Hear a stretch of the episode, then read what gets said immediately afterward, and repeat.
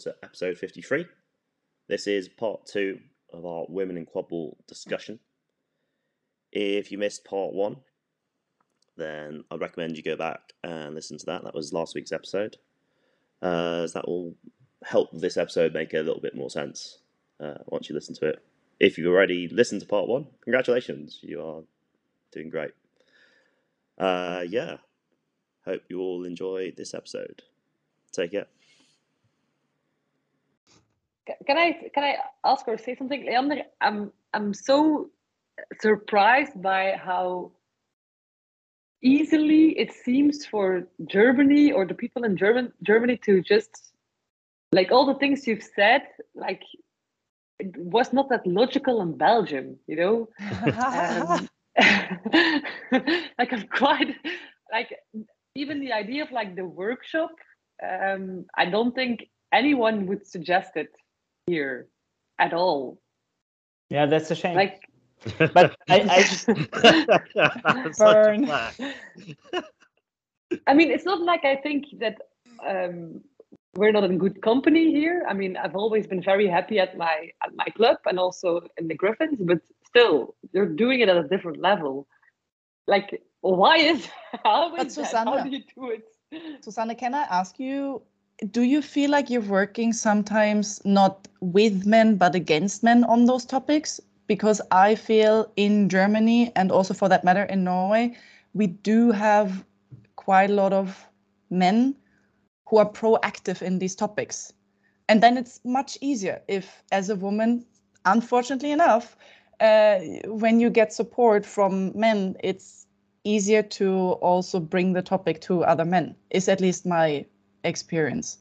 Um, but Yeah. Leander may some say something different. Yeah, no, same. I, I think that's true, but um, I guess we just had like a like a bit of luck to have like a, a core of some people that wanted to uh, push that matter, and then what I said about the culture growing, it was at, at the right moment that we made some key decisions, I think, and then it comes natural, and it attracts people that it comes natural to to discuss these kind of topics. Mm. Yeah, like one one kind of theory I have um that like you can probably tell me if this is rubbish or not. Um, but at least kind of I mean it's it's something we've talked about before in previous episodes, how you look at the way that quad ball's played in different countries. And you can kind of see the natural DNA of the sports that historically have been played in that country within the way that they play quad ball. So, say in the US, like there's strong emphasis on, say, basketball and American football, and there's elements of baseball in the way they do their beating and stuff. And then, say in the UK, like you've got people who come from playing rugby and playing playing netball. Um, so like, and it influences the way they play. And obviously in Germany, like there's a, I feel like at least from the outside looking in, there's a strong like team sport culture within the country. Um, and obviously, look at the football team as like a prime example, but also like handball as well, being quite a prominent sport. Um, and I don't know about like sort of German sporting education and stuff, but if you're playing these sports growing up, and I, I imagine like there's female handball teams at schools and things as well, like there's just more of a sort of awareness of how a team should work rather than a bunch of individuals. It's actually a collective process. Does that make sense? Yeah, I think it makes sense. But then again, uh, Germany is a football country, and I don't think football is a very feminist sport. It's, it's actually terrible in that regard, I think. But, but I have a different theory about Belgium, maybe. So I think the people that were the most prominent figures in Belgium Quidditch were like 14, 15, 16 when they founded the hmm. sport. So I don't think I was a very educated feminist when I was 15.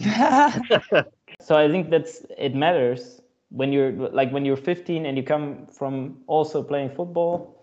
You're like, yeah, okay, let's found a Quidditch team. Maybe it's Yeah.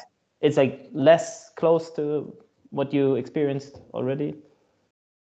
Um, I think what I want to elaborate on what, what Lisa was saying. Um, so, like for example, uh, again, gargoyles.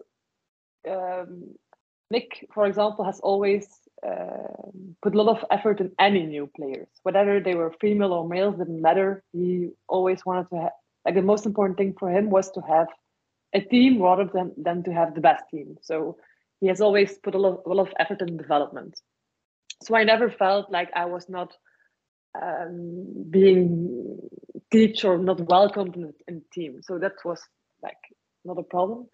Um, I think what I mean is that um, the, the males are not as vocal about it as maybe males in Norway or Germany are, because I know for a fact that Seppe and Victor and Louis all all are all on board on, on, on the idea of playing with uh, max three and they also would like to have the sport more inclusive.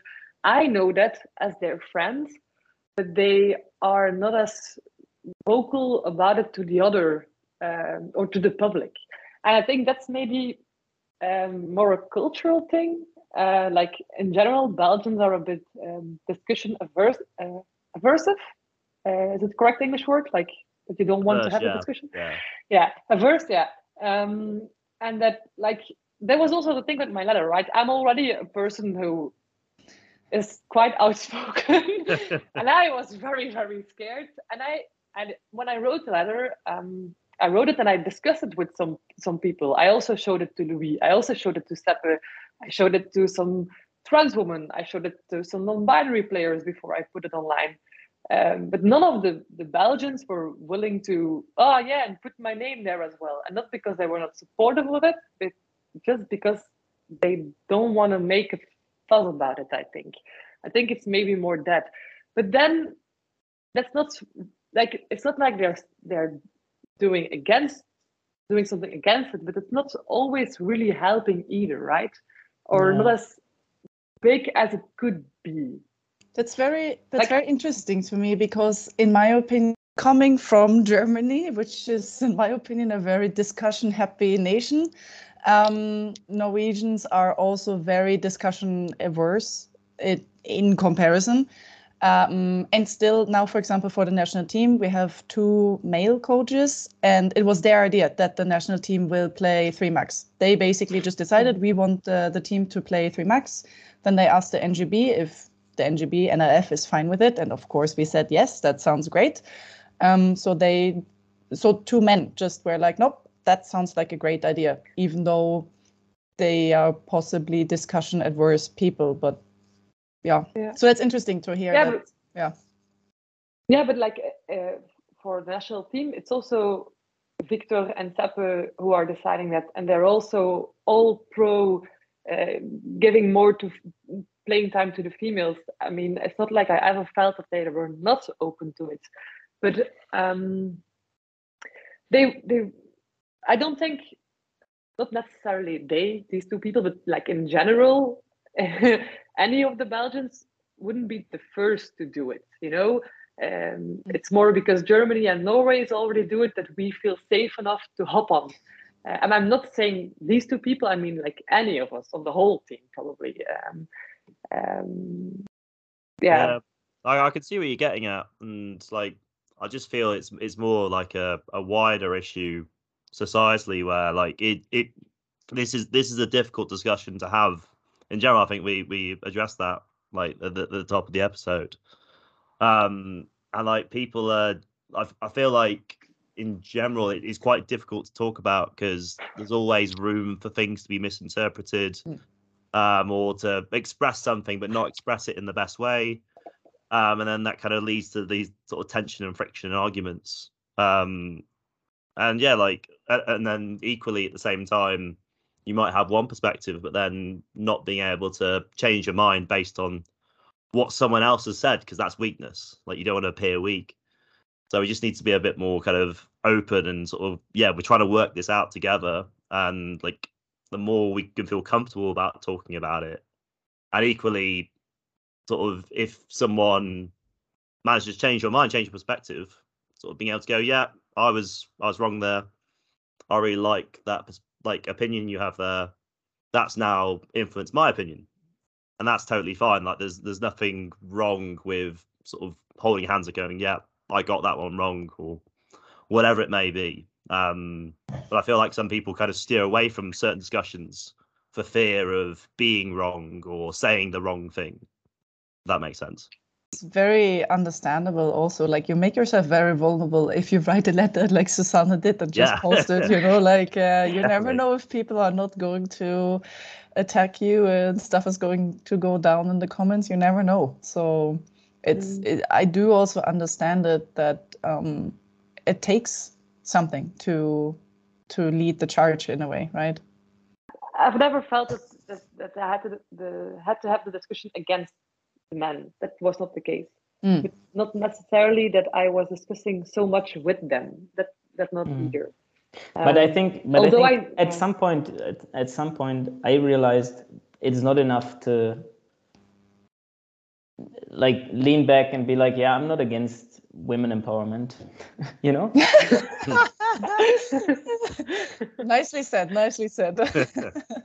like it's there's so there's like I, I guess I'm just lucky because my girlfriend, my mom, other strong women in my in my environment, they make me read books on male privilege. I'm like, okay, yeah, that's interesting. That's a good point.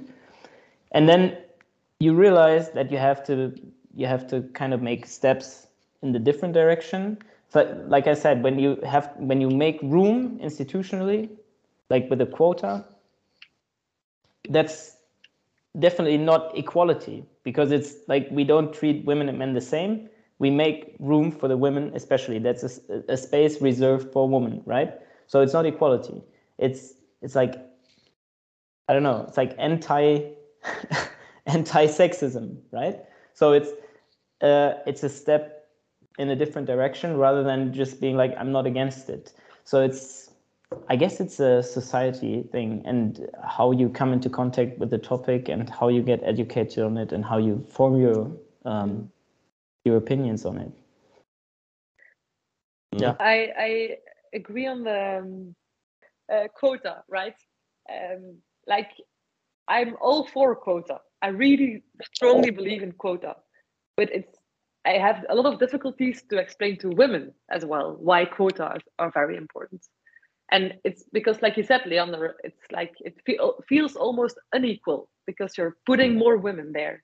It is Um, unequal. It is unequal, but it's a tool to get to Yes. like Yeah, closer to equality. You have to kind of Yeah. overshoot. You have to overshoot, and then you will arrive at a more Yeah. fair level. And I guess like the ideal is that somewhere down the line, like you're not going to need the quota because you have those Yeah. people already, and you've kind of created that culture to the extent where it doesn't need to be explicitly put down in your rules or whatever you have, like within kind of this, I don't know, your organization.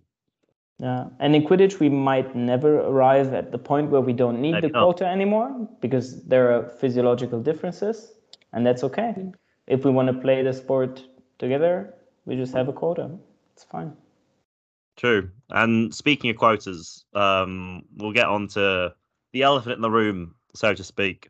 Um, obviously mentioned it various times throughout the episode so far, but obviously over the last few years or so, there's been kind of a movement towards playing instead of a four max gender rule, a three max gender rule. Um, so in terms of the rule itself and kind of what what are our opinions on it, uh, sort of pros and cons? Is it the absolute perfect solution that we've been dying, like crying out for, or I don't know, it, is it just a better one than we currently have?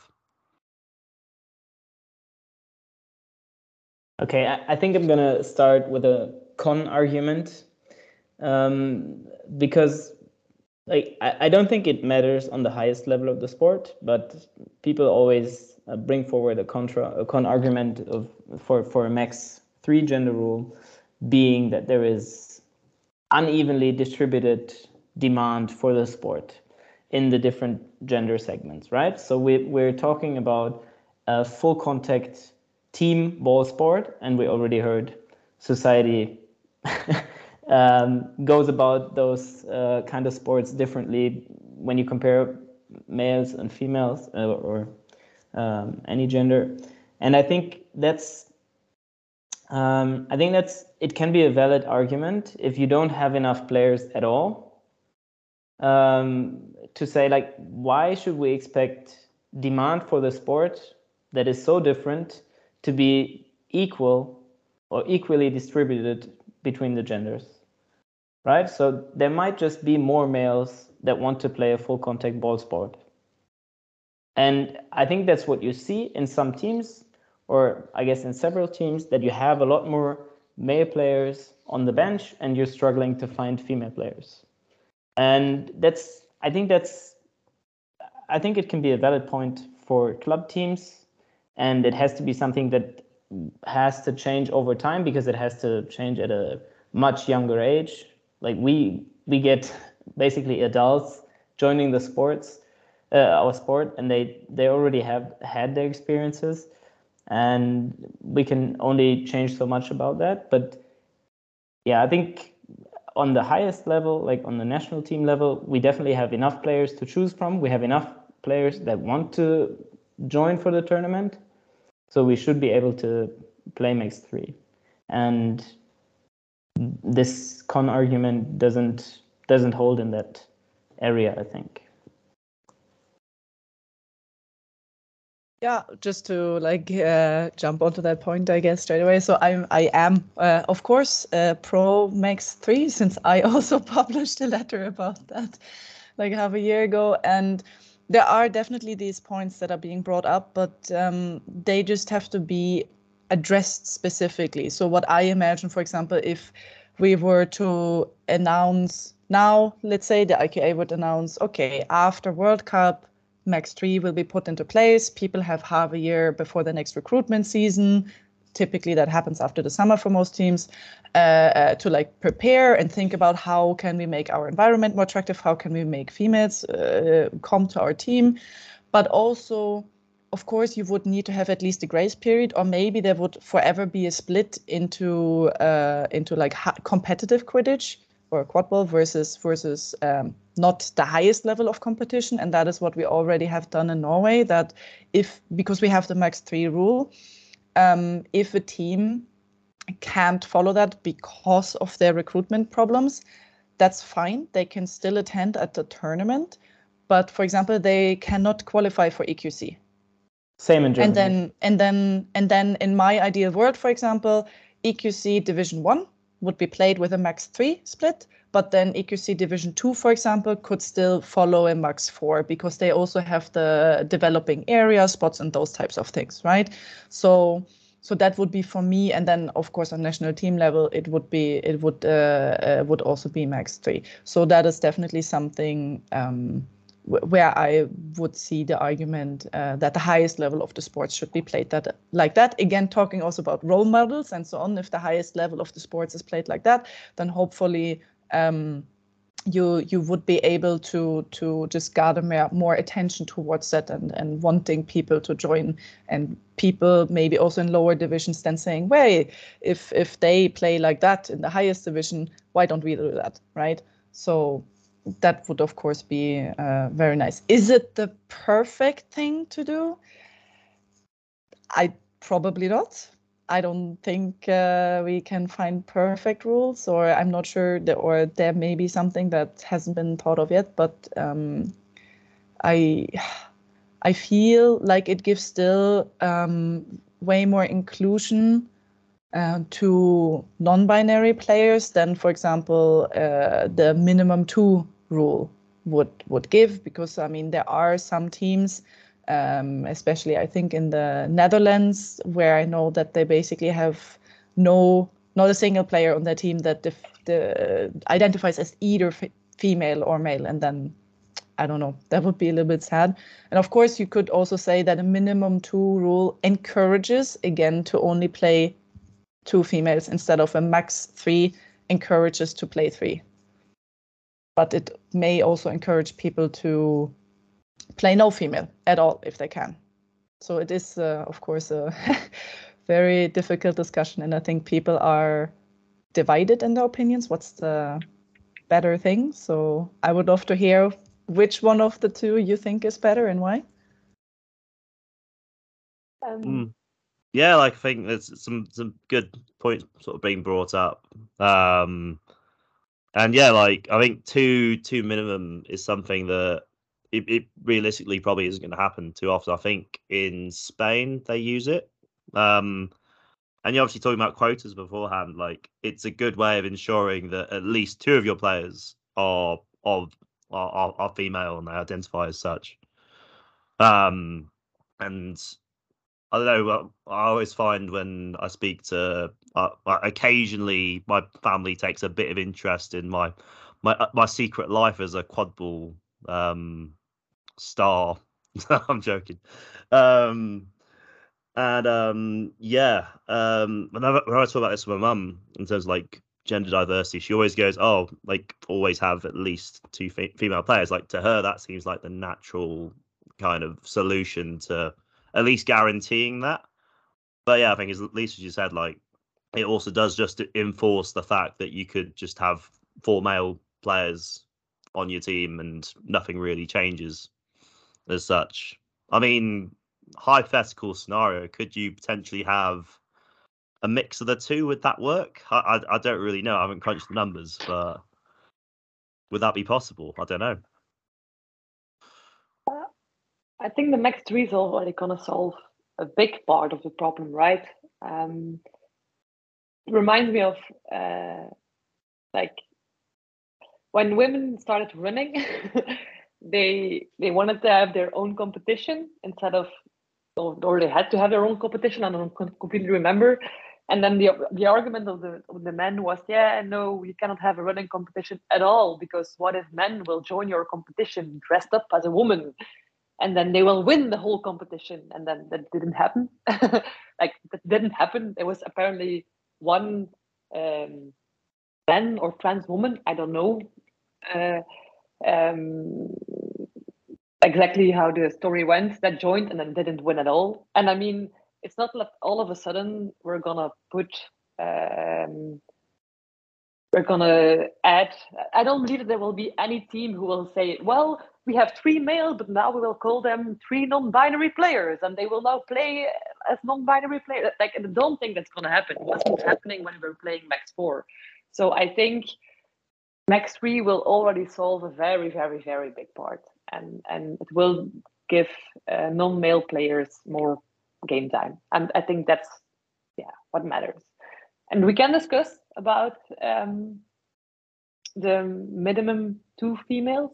I I do believe in that in a way, but yeah, I think it will give a lot of trouble. Um, if you have to at least then say minimum two females or trans trans women, like they have to be in the same group. All right. Um, yeah. I think that I'm, I'm saying this correctly. Yeah, the thing is, the idea of the gender rule is to be able to have a variety of genders on the field, right? So we want to, and so everyone can play as well. Yeah, yeah. yeah. So we want to we want to give space, take away space from the majority, which is probably males in that sport, and make room for females and gender non-conforming people.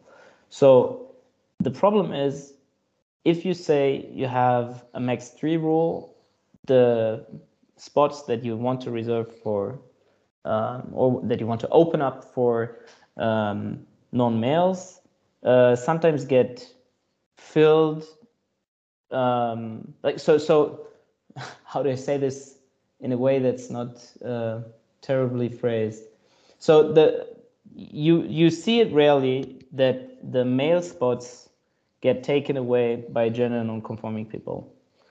Um, it happens more often that the uh, that female players um, are on the bench, and instead you see a gender non-conforming player on pitch for that team, and uh, there there's no problem with that, like in in general, because it could just be that um, that's the spot that we want to reserve for that person.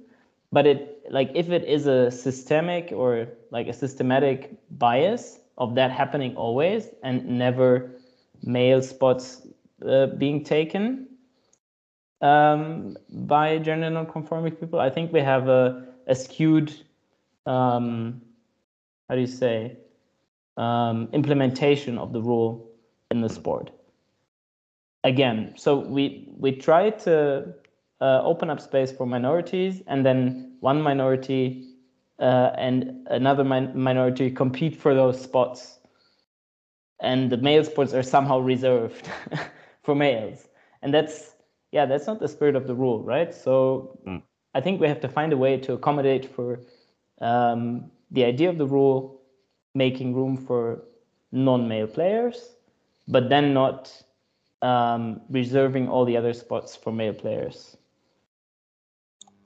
I do think it's important. Um, I do believe, though, like you are kind of adding one more spot to the pool that is typically taken by female players or or non-gender conforming people and i think also we have to think about we're not at the end of a process right if this doesn't work out then we'll just have to think about how we change the rule again like i hmm. i think um and that's fine by me at least i'm i'm completely fine with saying well this is better and i hope that it um, solves a lot of the problems that we have right now but if we see that it doesn't then we have to start coming with minimum rules that is that is the next uh, logical step. Yeah, yeah mm. but that's, that's what I was saying. I, I, would like to avoid that because I think that if we have to come up with minimum rules and it will, I think, get a bit um, discriminate discriminate. Yeah, we will start discriminating people by, yeah. by by accident. That's what I'm. I, I was trying to say also with yeah. like the minimum two, and I don't want that. I really don't want to have to start making divisions between uh, non-binary AFAB players, uh, trans women, um, cis women. i uh, it's not necessarily what the goal of this whole discussion is. So I really hope that if we just implement MEC three, that and everybody mm. is a bit friendly towards each other. That's the thing. Like, once you start yeah. getting too complicated with it, like then more problems seem to arise. I suppose. But um, just going back to what Lisa was saying about how in Norway and also in Germany, how you play free max, but then you can also attend those tournaments as a full max team. That's that's fine as it is. Um, you just can't. I think you can't qualify for EQC. I think that's a really, like, really good sort of carrot and stick approach um, for teams to have. Because, like, at this point, obviously coming out of the pandemic, like, the sport is already struggling in many other ways. Um, and in, in, in my mind, at least, we need to be trying to take down the barriers as much as possible to limiting people to play. Like the more people we get playing the sport, the better. Um, and like the more teams we can get, the better. Um, so if it's just like blanket, right, free max, and then all of a sudden, oh, teams like, oh, we, we can't do that anymore. Um, we can't send a legal team. Um, then all of a sudden we've got an- another problem there in terms of the tournament.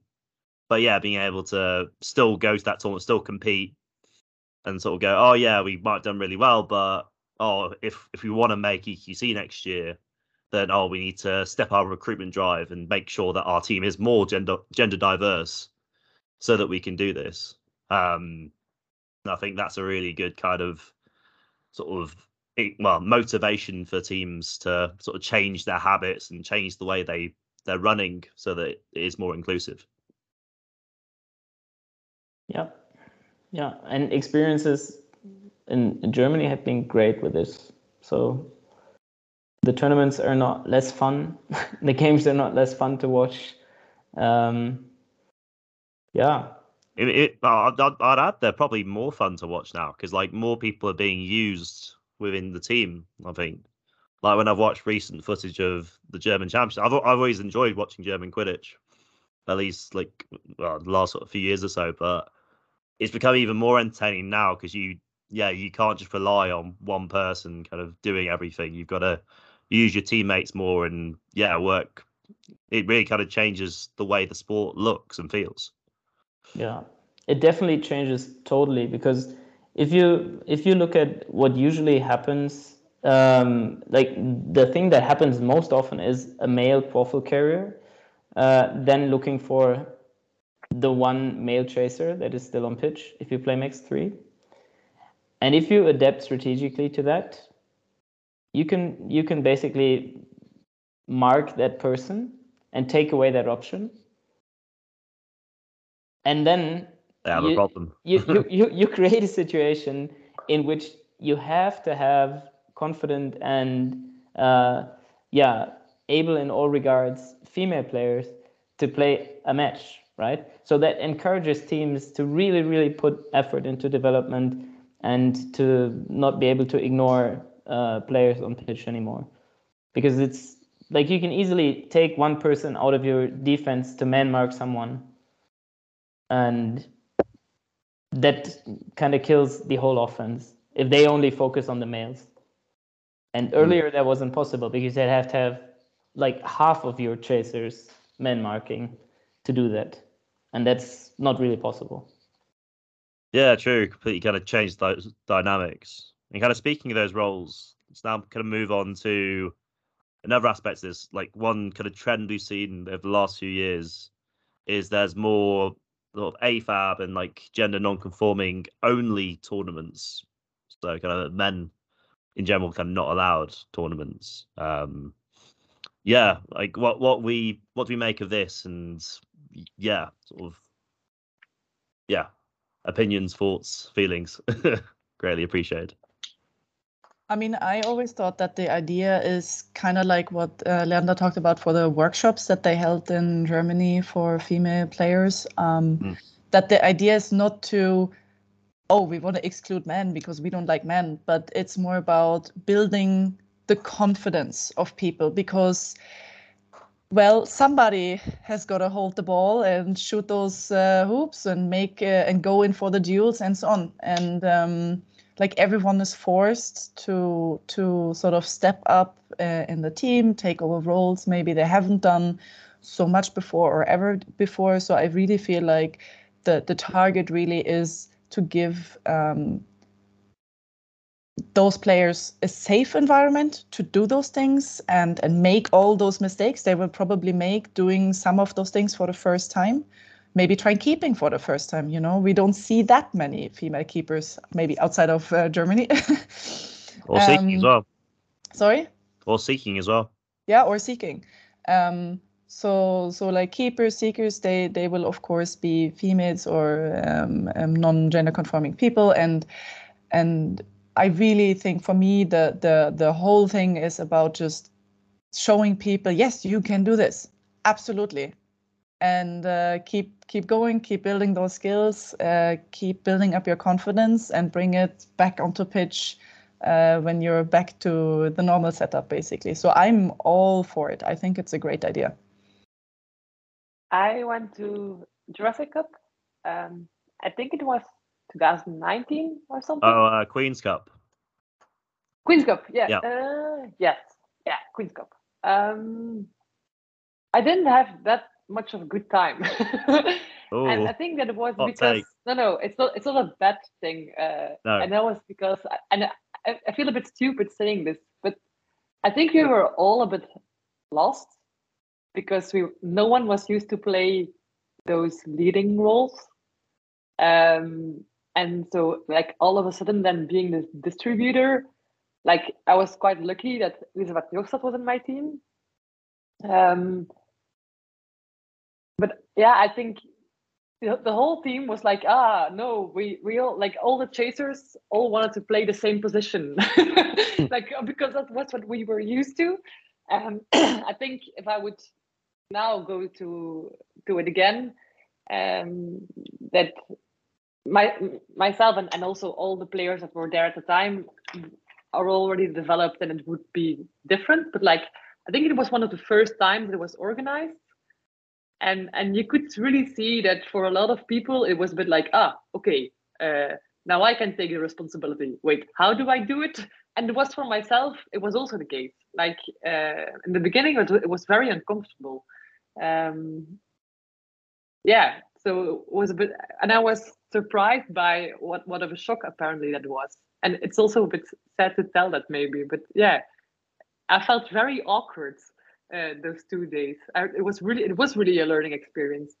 Um, yeah, I, I think it just shows that this space was needed to try out new roles because uh, it it hasn't been done before, and um, yeah. That being said, I think I think it would really be um, Quidditch's downfall if we lost the mixed gender aspect. If we yeah, that is the separated it? Yeah but I, I i was gonna say like if we're afraid that this can happen if we let women play on their own too often um, intentionally phrasing it that way uh, then then we should definitely look for the reasons uh, in the sport that we have now right? So if like we can't say like oh no don't let them try because they will have too much fun when they can actually have a quaffle or a green headband or I don't know, uh, then then we have a big problem. And I think, uh, as you both uh, said and addressed in your uh, letters, uh, we have that problem. It might have gotten smaller, but there's still a lot of work to do. And I think um, like these safe spaces to practice and to try out new roles are helping um, definitely more than they're doing damage. And I don't think we're running into a situation where we have a, a, a definite separation of the sport.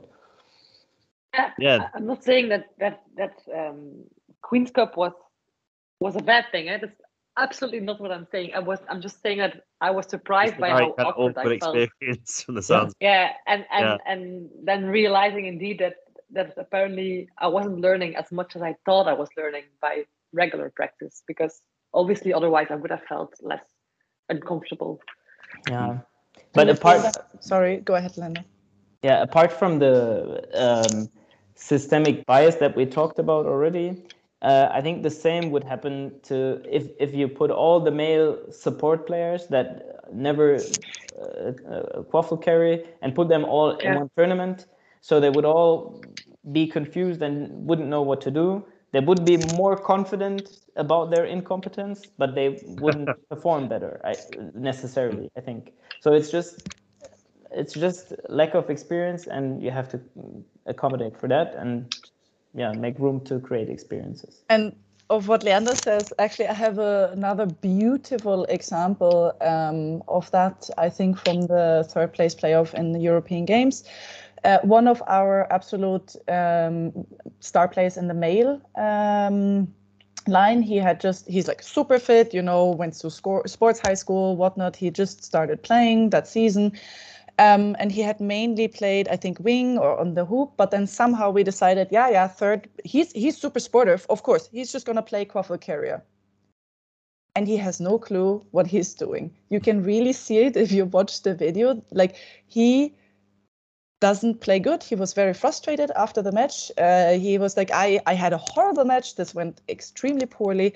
But because he is a man and because he is sportive, it was just assumed he will do fine. But Mm. even the super fit, athletic men that do really well and that maybe play super well on their own position, just put them in another spot and they're suddenly not doing well. So it's not only about we need to like like give all this practice to female players, but men also, you know, uh, uh, need this. Everyone needs this. So we should also give it to our female players as we do with our male players.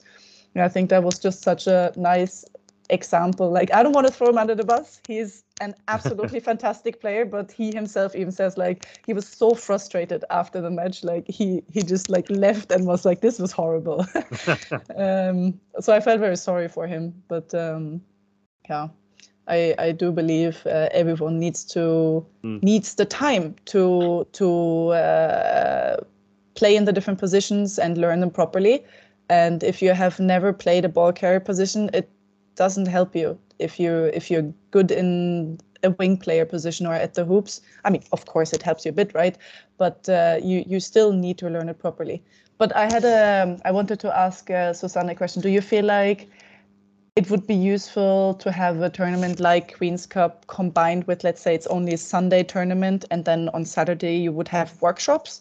You know, also only female and non-gender confirming uh, uh, and then you go through tackling and like through just exercises. But then of course if you do like you know uh, like a standard three versus three or four versus two or whatever of course everyone would be female. So then you would have the workshops where you through training almost go a little bit easier on it and then you would have the tournament Mm. only maybe one day. This, but like, um, what is it called, Fraser, that you have in London in September? Yeah, Heraean Games. I, I think they did kind Yeah. of did that stretch, didn't Yeah. yeah But Yeah. I mean, um, Queen's Cup was still. I'm not saying it wasn't useful. I, I was just Mm. trying to explain how Yeah. weird it was that I was so un- I uncomfortable. think it's a Like, really interesting experience. but- definitely these two days were definitely a good experience uh, i learned i learned a lot um, i definitely learned what i didn't learn already like realizing what i could not do. Um, so yeah i definitely think it's useful. Um, it feels a bit like uh, how would i say this? It's a bit of pity that we that apparently we need these things to teach uh, female or non-male players. Um, certain aspects of the sport. I thought that I was doing quite well, and then I came to Queen's Cup and I realized, ha, apparently I'm not doing quite well, you know. And and I apparently didn't re- didn't realize this through my uh, home team practices, which are very good and who put a lot of effort in me and also to my national team practices, which were also very good and also put a lot of effort in me. But apparently, I still didn't come to those aspects, and that's also because, yeah, I don't play quaffle carrier um, in in the national team, and I don't play it in Ghent. And all of a sudden, I was there at Queen's Cup. I was one of the most experienced players, and it was logical that I would be the quaffle carrier. But I had never done that before, and since then, a lot has, has changed because um, also in Ghent, and definitely with the idea of of Max three, I get that position more often. And at practice, they will give you that position, so you can practice this because we know that at one point during a competition or during a game, you will be in the position that you have the ball and you have to distribute. But before that, we were really also practicing always in the same position you know like the women were always the people at the wing and they were always cutting and they were never at the center and and it took us a while before we realized ah although you're going to play a wing at a game maybe at practice you should also practice being a second Yeah. center or a center Mm. But but before uh, the change of the rules, the change of the gender rule, that was all a very successful tactic, obviously, right? To Yeah. specialize 100%. Like you don't need four all-round players as chasers on the field. If you have four distributors, they have all different ideas. That's also a terrible game, right? But if you like, so it made sense to really, really specialize. And I think we have to change the rules to make it more worthwhile to be ha- more variable. And that's what happens if you play Max 3. Then you have what you said, the effect that you mentioned. Uh, you will be a quaffle carrier at some point, so you have to have at least had some experience of this. And you kind of change the trade-off because, of course, it's a trade-off. If you're a coach, you have you have to say, do I cater to the already existing strength and like a, a bit of the deficit correction, I would call it, yeah. But um, you cannot make everyone do everything perfect. So you have to focus on on some aspects, and yeah, I think fine tuning the rules in a way that that values both is is interesting. Is it, because it yeah Yeah, true. I think like yeah, we talked about like specialization and kind of skills and stuff. But like I I do think as kind of with the general changing, um kind of we're getting more free max tournaments and things and obviously you got these kind of GNC and AFAB tournaments. Like it is encouraging people to be more all round players. Um and that's only going to be a, like a good thing for a game. Um like for like purely from like a tactical and like aesthetic sporting context um more so than well and, and obviously that feeds into other things as well like like for for example for me uh, when i look at male chasers specifically uh, I, I find you can kind of split them into two different categories where you like have these players who are what I call sort of finishers, who when they get the ball, they're like, right, I have the ball, the the the, the quaffle, and no matter what's going to happen, I'm going to put this in the hoop and score. Because they're I don't know a certain distance from the hoop or wherever, or they think they're fast enough or strong enough, and they might be really really good at that. Um, and like they might score a lot of goals from it and sort of go, oh, I'm really good at that, and they'll keep doing it because that's their strength. But then the moment you ask them to pass that ball, when the situation requires a, a good pass, they can't produce it on like a reliable level. Um, and then same on the other side, you have kind of you, your playmaker male chasers who might be really good at passing the ball, maybe got a bit of like a shooting ability, but then they don't have anywhere near enough con- like confidence to finish past sort of two, three defenders and score.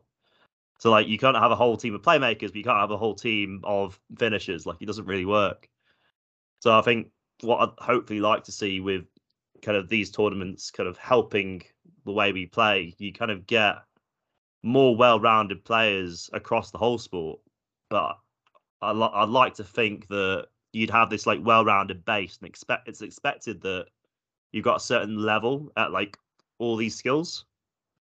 But then maybe I don't know you, you're particularly well known for I don't know being excellent at setting a pick or an excellent shooter or an excellent like receiver or so, something like that.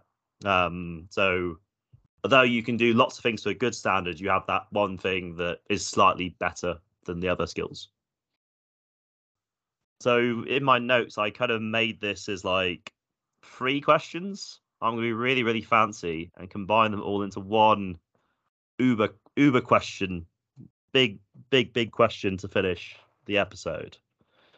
Um, and it's kind of looking to the future, essentially, and well, a little look back at the past. So I've kind of titled it five years ago, five years time. So have we improved from where we were five years ago? And sort of five years into the future, where would we like to be? Like, what kind of, what can we do in that time to make the sport more appealing to a more gender diverse player base? Um, whether that's, I don't know, whether that's male players in particular or just players in general. Sort of, how can we make this space a better one for the future? I can uh, go first with a quick one and then maybe come back uh, later. I think for me, and I may be biased because I feel like I am very involved in in this current discussion, of course, uh, and also being playing in a country where this has been uh, a discussion.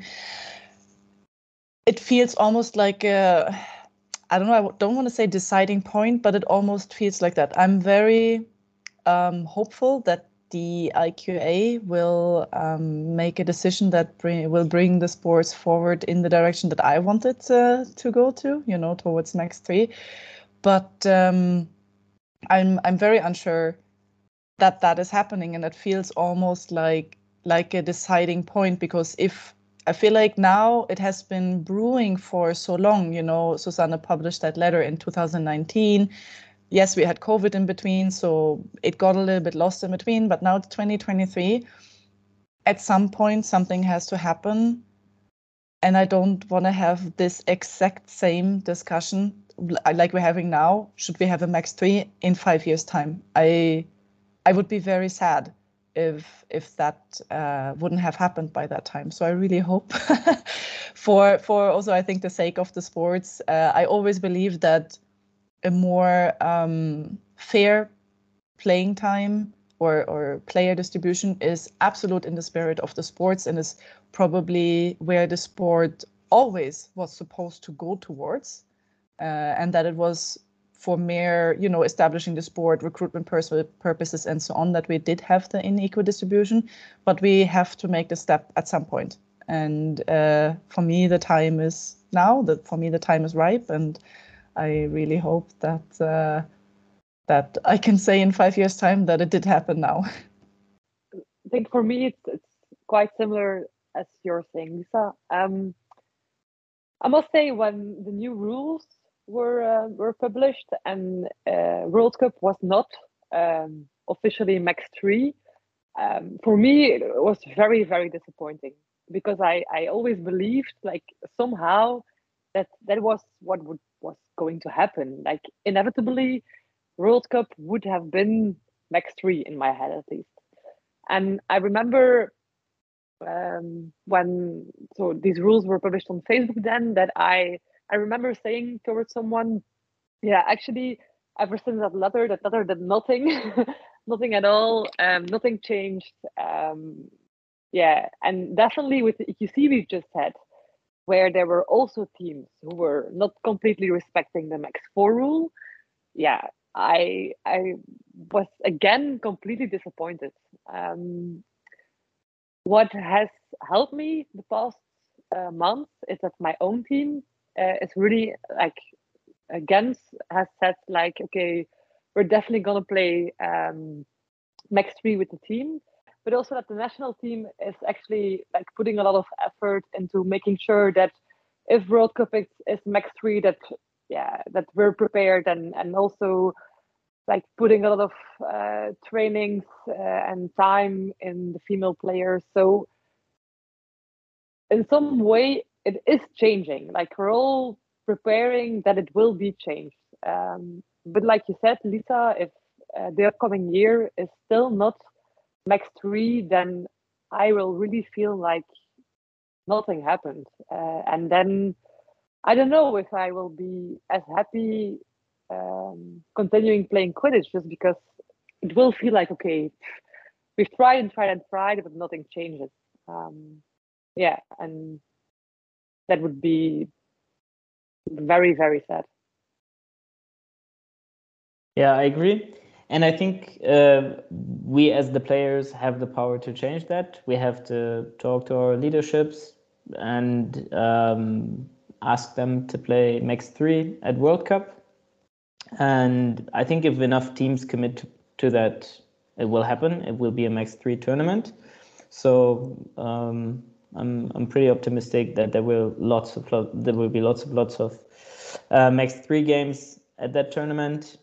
Um, if not even all of them are.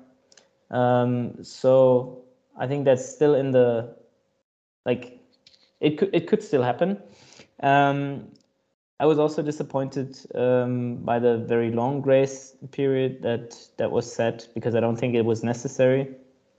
But yeah, um, so I think in five years' time we should have uh, improved a lot on the um, yeah how how can I phrase it the skill level distribution of players that sits on the bench because I think that's still kind of skewed. You, lots of teams um, bench kind of good male players and play like most of the females that they have. So that just means there are less uh, female players um, in the teams than there are males.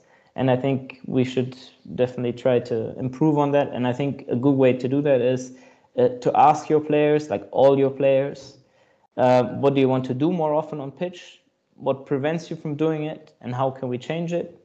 And that's a lot of hard work. And i would i would like to have more time for it myself. I'm like we're far from being perfect at that. But i think um, that's the way to go and even if you don't get satisfying answers um, one one other solution would be to like because people sometimes don't even know what they want to learn right they don't even know what they don't do yet mm. or what they what they cannot do yet. So then these uh, spaces, like you said, uh, Suzanne, the um, Heraean Games or Queen's Cup uh, experiences like a, a, non-male training camp um, force people into those roles, and then they have experienced them, and then they know what why they don't do it yet, or what they like about it, what they don't like about it, and then we um, yeah can improve on the on the skewed distributions i think.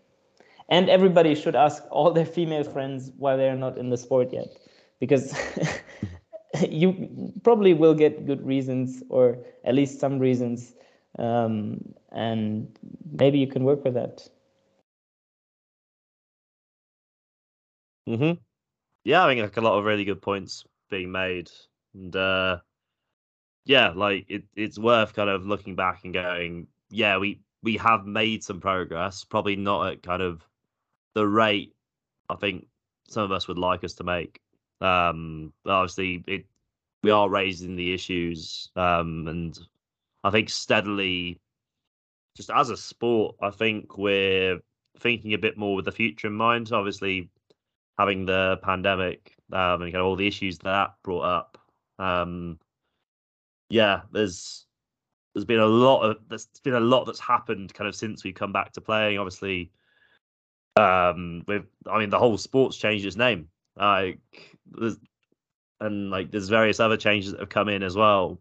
Um, and it's a very kind of exciting slash nervous time for the sport. Um, and in in some cases we're kind of make or break in some areas and even within this next year like there's certain teams that will exist some teams won't exist or there'll be certain countries that are i don't know really high up and then some countries that are gonna not get main retain the players and they're gonna sort of fall off a cliff a little bit um so there's kind of a lot of things in play but I think overall, we're, we're steadily seeing it now. We're kind of having discussions like this where people are kind of thinking about the long term more um, and sort of the sustainability of the sport, sort of trying to think of, yeah, development and retention and ways to improve the sport so more people stick around and more people join it.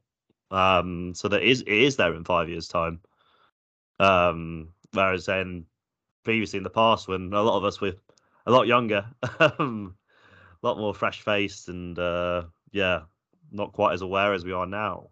Um, it was a lot just about on playing the sport and trying to be the best we can be, sometimes to the detriment of developing our our teams, our players, our the organisations we're part of. Um, so yeah, hopefully, well, we'll we'll get at some point sooner rather than later. Hopefully, we'll get more within the rulebook, like we, will get free max as like an official thing, at least kind of a step in the right direction, and hopefully a few other things to come around that to lead us onwards. Yeah, when you said recruiting and um, holding holding people on the team, um, we came up with the with the thought that it might be good to have uh, female players design design the PR materials and the like the social media campaigns for open practices and such, because they might tend to highlight other aspects of the sport, might highlight um, other image material and stuff like that. So that's also one thing that you could also maybe do to work against the skewed gender distribution because it yeah. will then attract other people. That's a really cute idea. Yeah. I like it. Yeah. Yeah, that's a whole whole other topic for another day. Probably. uh, yeah. But yeah, like, yeah but it's, I, interesting point. Kind of how we present ourselves is massive in terms of recruiting players. Yeah, it starts with having like the picture that you put up for the open practice. Is it is it a male player? Is it a female player? Mm. Mm-hmm. Yeah, but I, I really strongly believe that like that max the max three rule is like part of that. Um, we had, for example, uh, like a new recruit, a new female recruit, uh, who came from a soccer team, and I think like from what I understood, like part of not having that much pitch time was one of the reasons that she went back to the soccer team, right? Um, she was there also a good scorer. Uh, she had a lot of fun playing there, and then in the Quidditch team, she felt a bit like a bystander. You know, just just giving people the feeling that they're part of the team, like a full part of the team. That's like the essential thing. Of course, putting flyers up is a way to get people interested, and then they will. If you put a nice picture, they will probably show up to, or maybe show up to the the open practice, but keeping them there is just giving them the feeling that they're as equally valued as any other player that's standing there. Yeah, totally. You also have to practice what you preach and deliver on yes. on your marketing material. Yeah, and, and that's what I uh, with like recruiting new people feel, and this topic has often often come up when we're talking about oh we'll mix gender sport and so on, and then they come and they're like, uh, so why is it max four then and not three? And we have gotten this question. So people, you know, maybe we show a video or something, and people are basically like, so you say you're mixed gender, but you're not like equally mixed. What what what? what how can you call yourself mixed gender? And like advertise this. Uh, it's definitely something that some people have noticed. Mhm. But uh, I do hope so to, I guess, uh, answer the five-year question a little more uh, positive than in my first go. I do hope that uh, that we go there and that it's just gonna be even more inclusive than we have been, and people play amazing Quidditch, have or Quadball. Uh, and have super much fun together and just you know we all care and love this sport so so much and care about where it's going to go and i hope we're gonna still be there in five years and and keep it growing and make it better Yeah, hundred percent agree with that. And just kind of to to wrap up, like, yeah, like we've we've got some ways to go. We're far from perfect. Um, but hopefully we are making steps in the right direction. And like one thing that I think gets a little overlooked is the actual what's happening on the pitch. Like, yeah, we, we talk about all the issues around the sport and kind of especially what's happening off the field. But I mean, watching the games at European Games last summer, uh, EQC, and over in the States, um, how teams are playing, like year on year, the sport gets better and better as an overall product. Like it looks a lot better, the tactics a lot more defined. The players themselves have got that extra little bit of skill. Um, and yeah, like I think that's a, a, a- sort of a positive that not many people talk about is the actual product that we're putting out there to people is is is continually got better over time. I feel, I feel, and yeah, like the more kind of good examples of Quadball that we can get online and out in the media and wherever else. Um, yeah, it's gonna help attract people to the sport and yeah, hopefully keep us going. So when we get to five years time, um, we can have an even even better place and uh, even better sport. Yeah, in the end, it's just a lot of fun, right? That's why we still show up every time. And I think, yeah, I think I played for six years and I'm probably the person here with the least experience. yeah, I think that says a lot. Uh, true. yeah, like, you know, uh, before COVID, so many people, or during COVID, were saying that they were going to quit. And then almost no one quit because I think that says enough. Like, in general, we just really enjoy playing Quadball. And yeah, I think just continuing that and keep inviting people to join the game with us will be more than enough to, uh, yeah, to push this forward. I think. Yeah, sounds good. Um, maybe to, to quote a famous author of a famous letter, uh, lose your females and lose your sport. We don't want to let that happen. So Thank you, Leander. I, I kind of misquoted you there, but That's fine. Maybe the one was a, was a better quote. The quote: "Play your females or lose your females."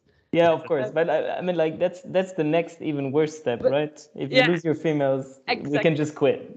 Yeah. Yeah. and we yeah let, and let's not be clear that um and lisa right you said the same uh, we don't want to have a female only quidditch or Quadball we want to have the mixed gender sport right so yeah that's why we need everyone on board Um, we shall wrap it up there. Yeah, gang, I feel like we've done a really good job on this. Um, yeah, there's well so thank you so much for there's so setting much us more up we- there's so much more we could talk about. We could be here for hours. Um, but yeah, it's been, it's been so good to kind of dive in and out of various topics and kind of have this long form discussion. Um, and hopefully the listeners have enjoyed it as well. So yeah, thank you very much for your time. Really appreciate it. Yeah, Thank you so much. for all your interesting experiences and perspectives. And yeah, still so much to learn, and we can improve even more. But I think we're on the way. we are on the way. As I said, we hope you enjoyed listening to that as much as we enjoyed making it. Uh, if you want to stay up to date with future episodes of the Total Quadball podcast, please give the Total Quadball Facebook page a like. We'll be annou- announcing upcoming guests on there, and of course, giving you a chance to send in any mailbag questions as and when uh, we should need them. Uh, until next time, keep yourself safe and live the game. Goodbye.